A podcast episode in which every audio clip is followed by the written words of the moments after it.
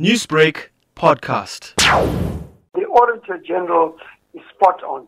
There's been unaccountable about money within Eskom for not for this year, but for a number of years when Eskom was presenting at the all the scandals, the corruption scandals, the huge bonuses. We found at the National Energy Regulator, Eskom wasn't presenting the truth and that the energy regulator to force Eskom to come out and to tell the public at large what is going on. It's years of neglect, and we believe that the continuing down this trajectory is going to create more problems. There's going to be huge price instability. We have an aging plant and poor maintenance. We know that the coal prices are rising despite the declining qualities. And we know that coal peak is, is on the doorstep. And for them not, not to move away is going to create problems.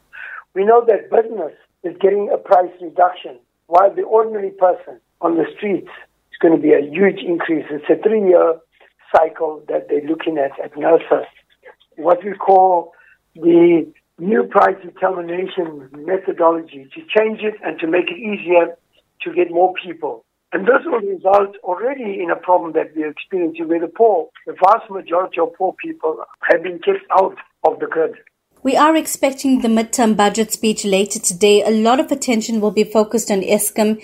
In light of this qualified audit, how critical will it be for the finance minister to also address proper oversight of Eskom spending? There needs to be huge oversight. There needs to be an oversight committee made up of ordinary people, civil society, experts, plus the ministry. It can't be business as usual and government on its own because we've seen the failure of government to hold big corporations accountable. That's been the problem for many years. And so there needs to be a new model made up of ordinary people that can ensure that there's proper oversight roles at the boards of Eskom. At the moment, they might have skilled people to oversee the Eskom plan, but those skilled people do not feel for poor people. So they don't have an understanding that poor people have over how Eskom should operate. Therein lies the problem. We are in serious trouble with the debt. I think it's going to get worse. We must embrace ourselves for that. But government's in trouble itself.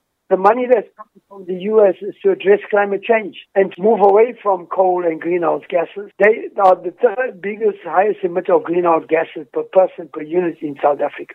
Newsbreak, Lotus FM, powered by SABC News.